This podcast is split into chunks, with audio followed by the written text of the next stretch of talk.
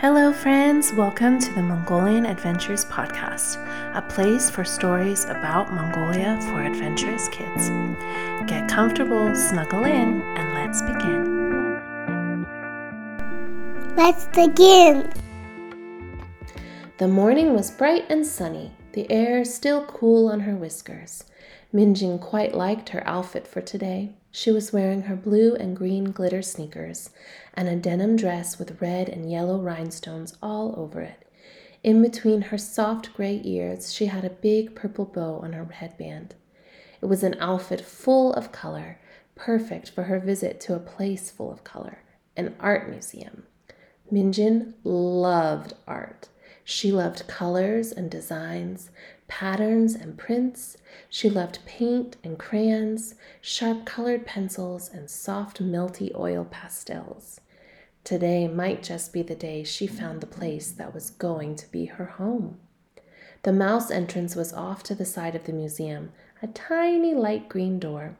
The building wasn't as big as the Parliament building had been, but Minjin still felt her stomach fluttering with anticipation. A mouse named Anand met her inside. He wore black rimmed glasses and a red suit, his shiny black shoes sliding across the brown squares of the floor.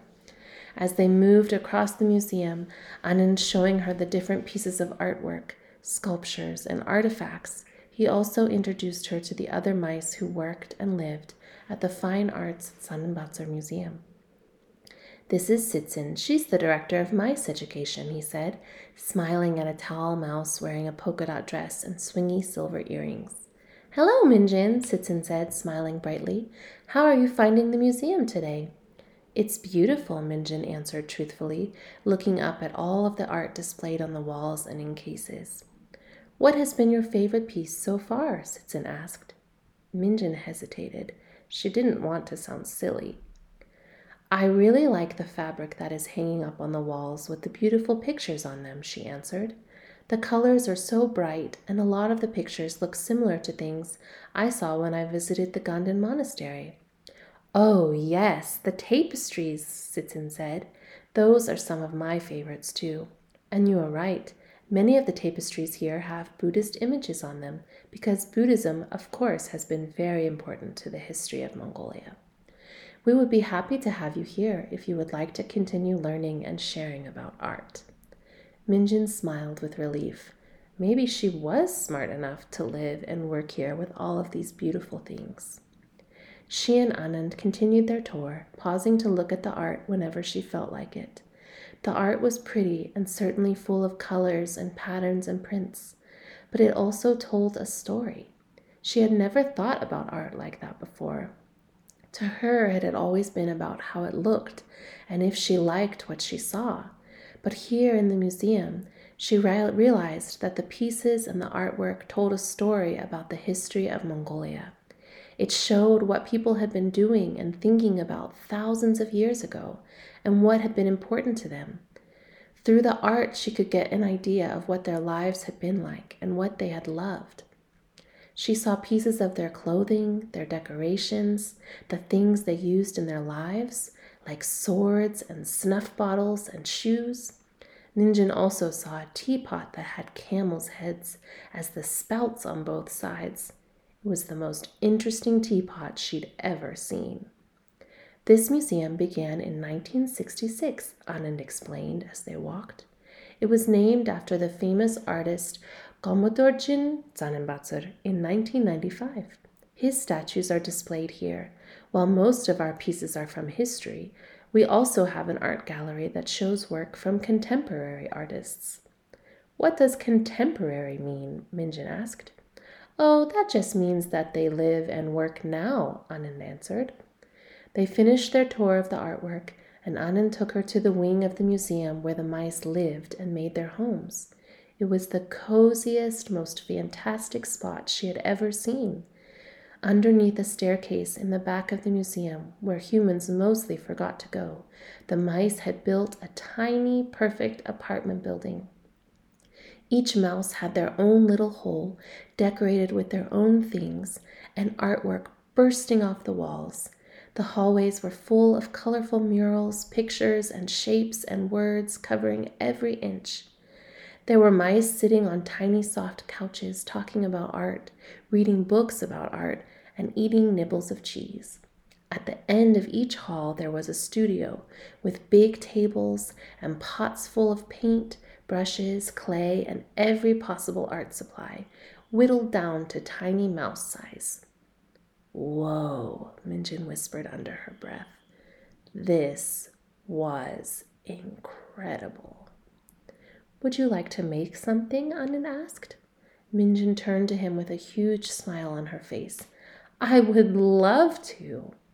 They settled in at one of the tall, perfectly mouse sized tables, and Minjin walked around the room, gathering the supplies she wanted to use. Anand also chose some paints and paper and sat down next to her. An hour passed before Minjin looked up again. She had used pencils, paints, and gemstones to create a picture of flowers in a field. It was shiny and colorful, the gemstones glued onto the flower's petals so they sparkled in the light.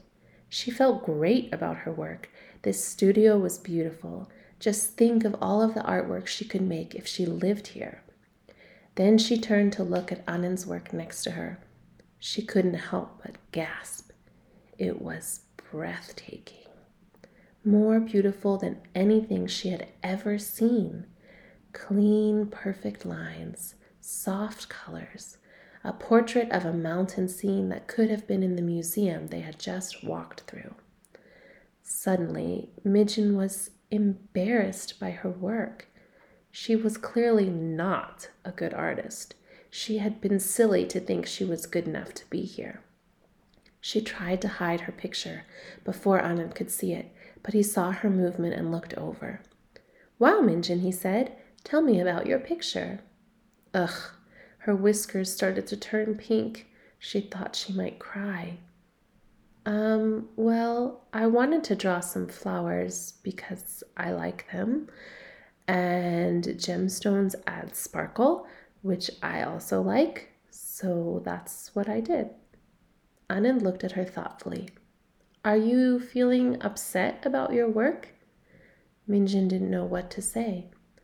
I asked you to tell me about your picture because an artist can never assume they know what someone else has made or what it means. Anand smiled at her. Art is personal, it's a reflection of the person who made it and the creativity they have.